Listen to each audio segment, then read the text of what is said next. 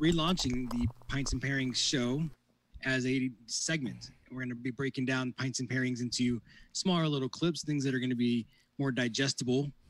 Uh, I'll probably be using all kinds of puns throughout tonight's recording because Pints and Pairings used to be its own show in full entirety where we would offer beer and food pairings and come up with all kinds of crazy, sometimes not so crazy food combinations that went with the beer we were drinking. But now, again, so that it's more palatable.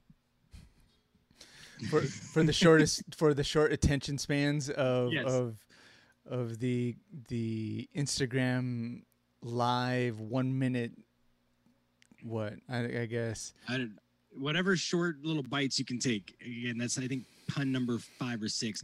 We're gonna be uh, breaking down pints and pairings into little bursts, which should be a lot of fun. Um, one of the things that I think really we both enjoyed about pints and pairings in the past, and what brought some uh, level of value for both of us was the fact that it was typically on the fly. We would just pick the beer style and we come up with food as we went. We didn't have anything really laid out in terms of what kind of pairings we wanted to provide to the public. But also, we ran through a pretty large swath of beer styles and always tried to come up with a unique food. That was one of the things I always really push myself for and what I prided myself on is being able to come up with different pairings as often as possible and not going back to the well, you know, always partnering a chocolate chip cookie with a stout or you know fish tacos with some kind of lager. We really tried to branch out and keep it unique. Yeah, and I'm looking at actually I'm looking at the website right now. So hopheadsaid.com and then you can find the Pints and Pairings website there, uh, like links to it.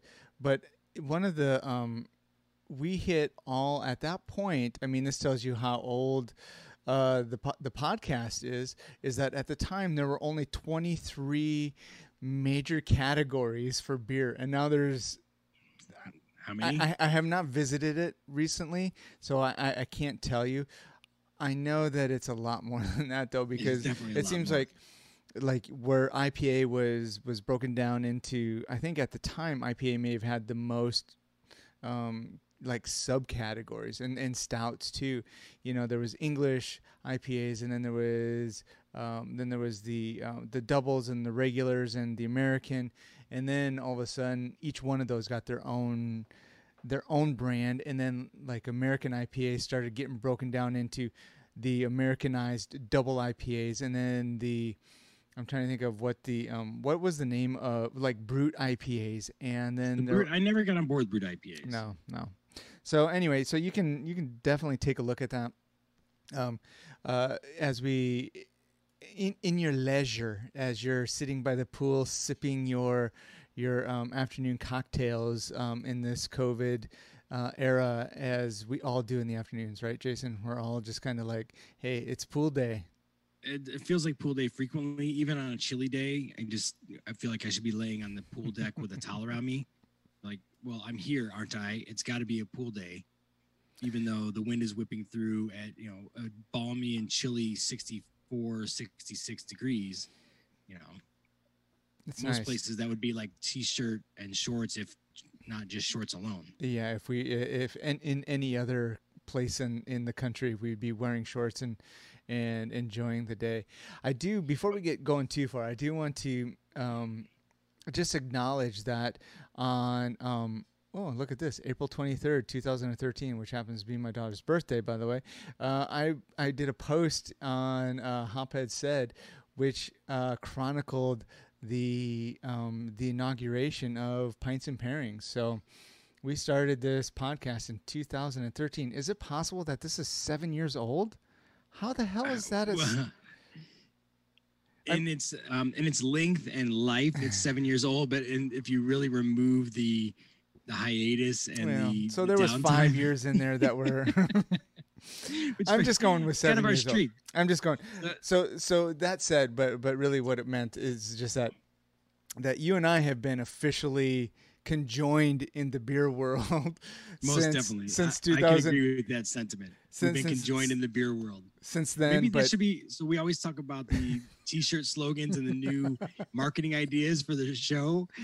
Can we maybe that's the next one. Conjoined in the beer world. right conjoined and then and then it's going to be uh, i'm thinking of like this sort of fingers crossed thing you know like these two hands coming together but then coming out of the side of somebody's head holding a beer glass or what if it was just conjoined in beer and it was two beer mugs that shared the same handle?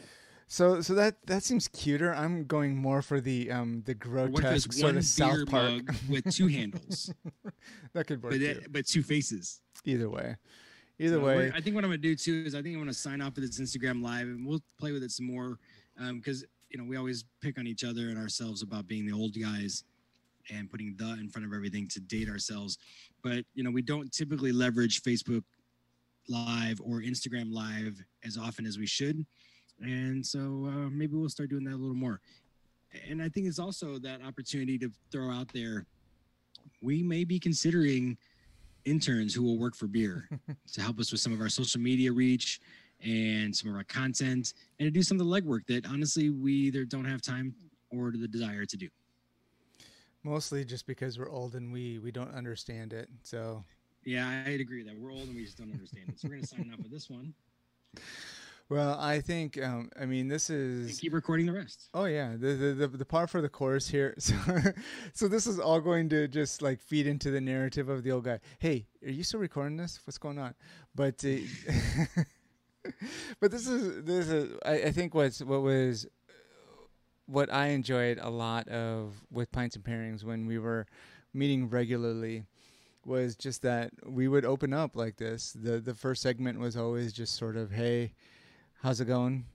catch up on the mic, you know, catch up on lives, uh, our lives, and and get moving forward with it, you know, and uh, always with, I, I'm trying to think levity, you know, and and and enjoying beer and and what it brings to um, brings to conversation certainly and and I recall several times where we would especially when we were hitting the heavy hitter uh, like the barley wines and the double IPAs and all of those that that by the time we finished those those sessions of four or five uh, beers in a row, and even though we were sharing a beer and sometimes and, and oftentimes not even finishing a full beer, there's there, there was still a lot of liquid um, Yes. lubrication.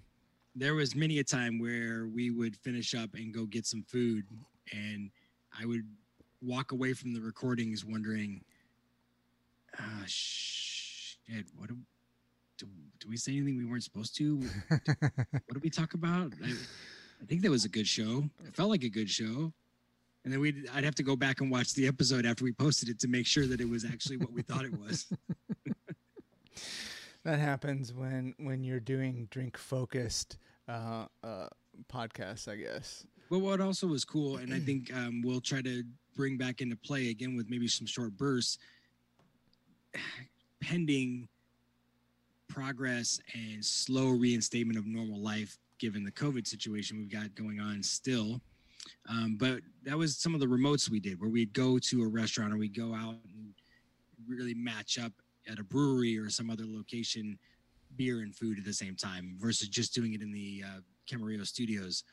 So we may start to bring some of that back. And I would encourage uh, you, Curtis, that when you're out in your travels, even though you're not leaving home, if you are wondering about that little plug, check out some of our other happy hour again episodes as of late in terms of the uh, most isolated traveler we have in our trio of hosts.